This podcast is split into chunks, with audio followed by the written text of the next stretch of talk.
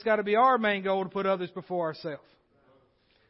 And so our time and what we want does not always go together. So our time, and, and we're stingy with our time. We want it our own way. We want, there's 24 hours in every day and everybody's got the same time. It's how we manage that time. It's how we do it. I know, there's a saying. Does everybody know who Corrie ten Boom was? So if you don't, a lot of you don't. She was, her family was um, from Poland and they was in the um, World War II with, with Hitler. They was in all that. And so she she lived through the concentration camps and all this kind of stuff and very powerful woman of God. And I'm pretty sure it was her that I read that said if Satan can't make you let's say how did she put it? Do what? Yeah. If she can't make you if he can't make you he'll make you busy. If he can't make you evil, if he can't make you sin, he'll make you busy, right? There's a gist of it of what she said. And that's what he's done in our day and time. He's made us busy. Why? Because we talk about it a lot.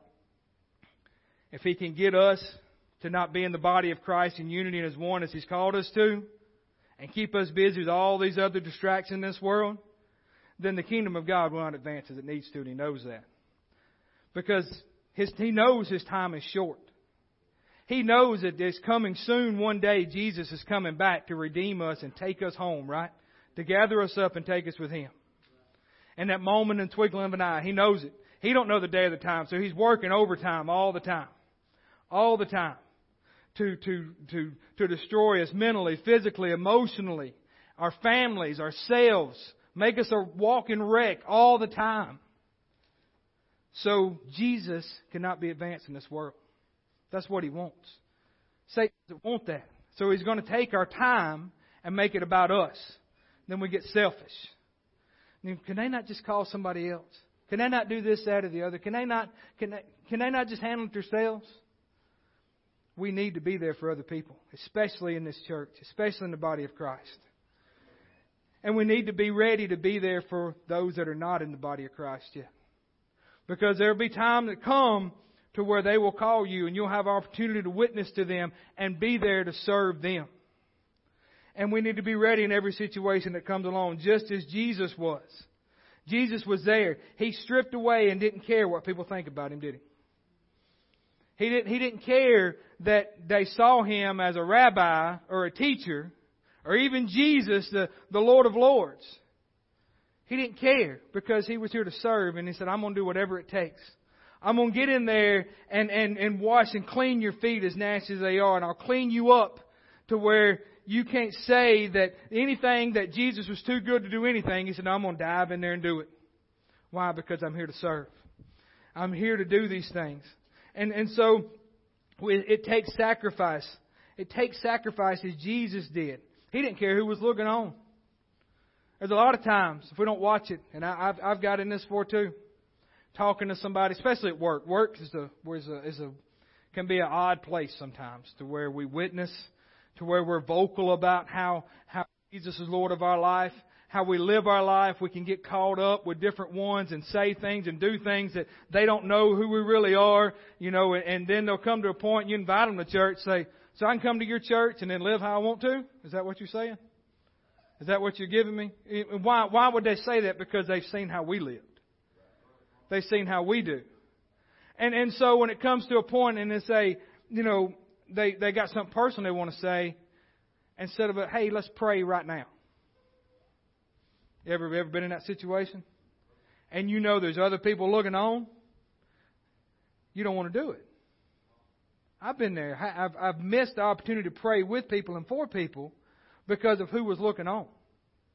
Because of what they would think about me. And what, what is he doing? Why is he praying?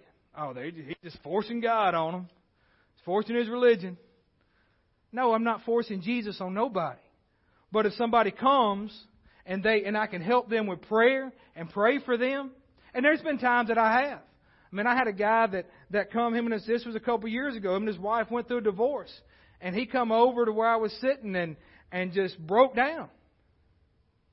And I had the opportunity to pray with him right there. I didn't care who was around, and that's what he needed. But you know, we, we miss so many opportunities because we don't have time to do it.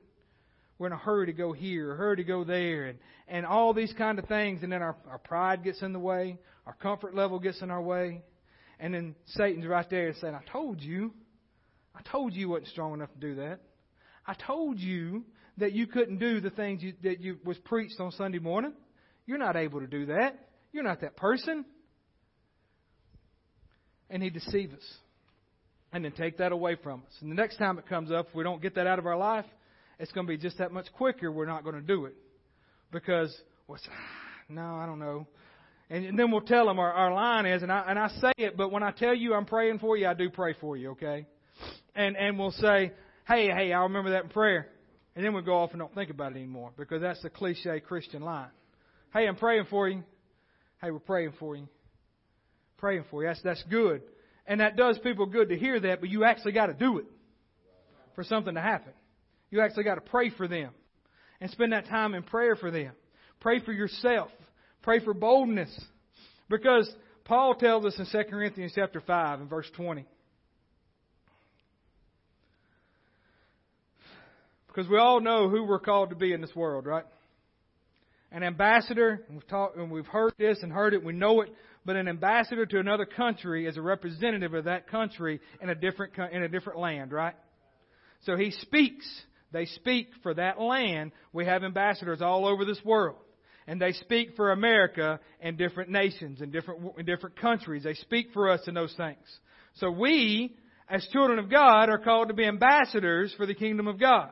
That means we, as children of God, have to rise up and speak what Jesus wants us to speak and speak about Him. Right? And not quit, stop painting the picture of our Western civilization, church, and Christianity that we can do whatever we want and God's grace will just be just cover us no matter what, and we can live as we want to, because that's where we are in a lot of churches today. That that we can live as we want to, and God will forgive me for it. I know I messed up yesterday, but it'll be okay. I'll just say I'm sorry. It's not where we need to be because if we had ambassadors for the U.S. going over there and saying and doing things that were contrary to America, they wouldn't be ambassadors for America long, would they? They would be escorted out. But yet, we call ourselves ambassadors for the kingdom of God and don't live as Jesus told us to for the kingdom of God. And so, this, hey, trust me, like I said before, I get to hear this twice because I've got to write this all down. So God's, God's, God's dealing with me on things also. So in 2 Corinthians 5 and 20 it says, Now then we are ambassadors for Christ as though God were pleading through us. We implore you on Christ's behalf be reconciled to God. So God's working through us speaking through us, through you, through your life every day, for what you post on Facebook, for what you post on Instagram or Snapchat or any other thing, you post all these things, you are in still ambassadors for Christ on social media. I'm not calling you to call people out and get into an argument on social media either. We've got to watch that. Remember who you are. There's different ways we can handle it. Sure, trust me, I've seen things during this past week. I want to but it ain't going to do any good. That ain't going to bring those people closer in their relationship with Jesus. It ain't going to bring them closer to getting into the kingdom of God. It's not going to do it. Why? Because I worked out of the flesh instead of out of the kingdom of God. I worked out of being an ambassador for Mark Carroll and what Mark Carroll wants instead of what God wants. And so we have to watch those things. And the same thing we do in our life every day. We've got to watch that. And, and it's not only in our jobs, Teenagers, young adults that are in high school and college, you got the same responsibility there. Same one.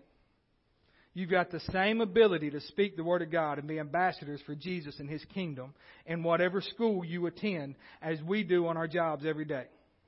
You're not excluded from this. Not at all. You don't have to be 21 and a legal adult to be an ambassador for Jesus. All you got to do is be in the kingdom of God. Jesus is Lord of your life. That's where you got to be. And so, so don't let, you know, whatever's around you influence you. Adults also, because adults are easily influenced. It ain't just teenagers. There's peer pressure, but there's peer pressure at work. There's peer pressure on TV. There's peer pressure everywhere you turn, and it doesn't stop because you graduate high school or college. I promise. It's going to be there every day of your life. So we can carry the kingdom of God with us as ambassadors for Him, serving others as Jesus served when we allow Him to work in our life. Get ourselves out of the way. And, and truly, truly know that, that we are doing what He's called us to do. So don't, don't, don't be deceived on things. Don't, don't be, uh,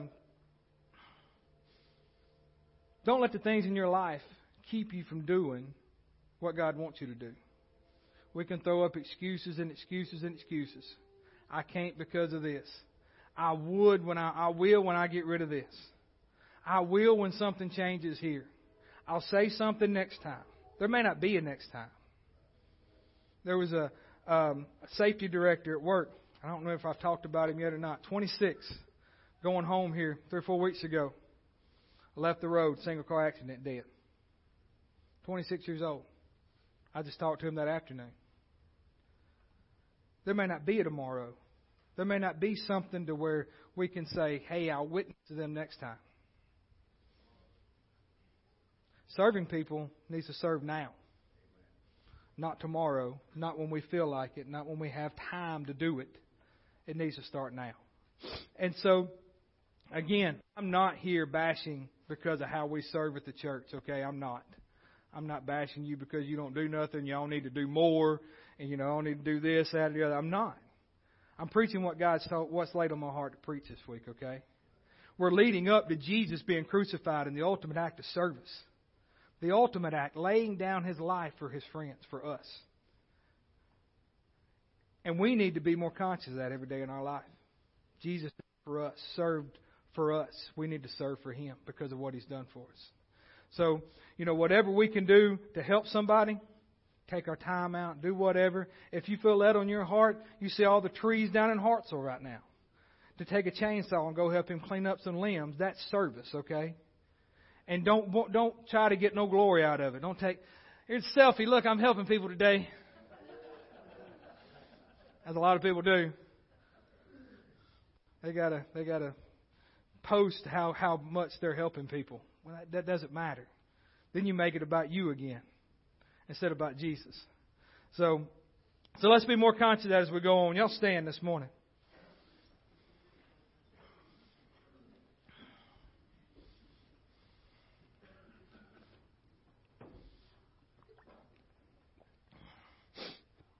And for those that were hoping we get done by 11:30, we're done. We'll be done by 11:30. Okay. But Again, JJ mentioned it this morning, or said it already in his devotion. It again, if Jesus is not Lord of your life, today is the day to make that right. You cannot serve others as Jesus did unless Jesus is where he needs to be in your heart. You cannot live the life that he's called to live if Jesus is not where he needs to be in your life.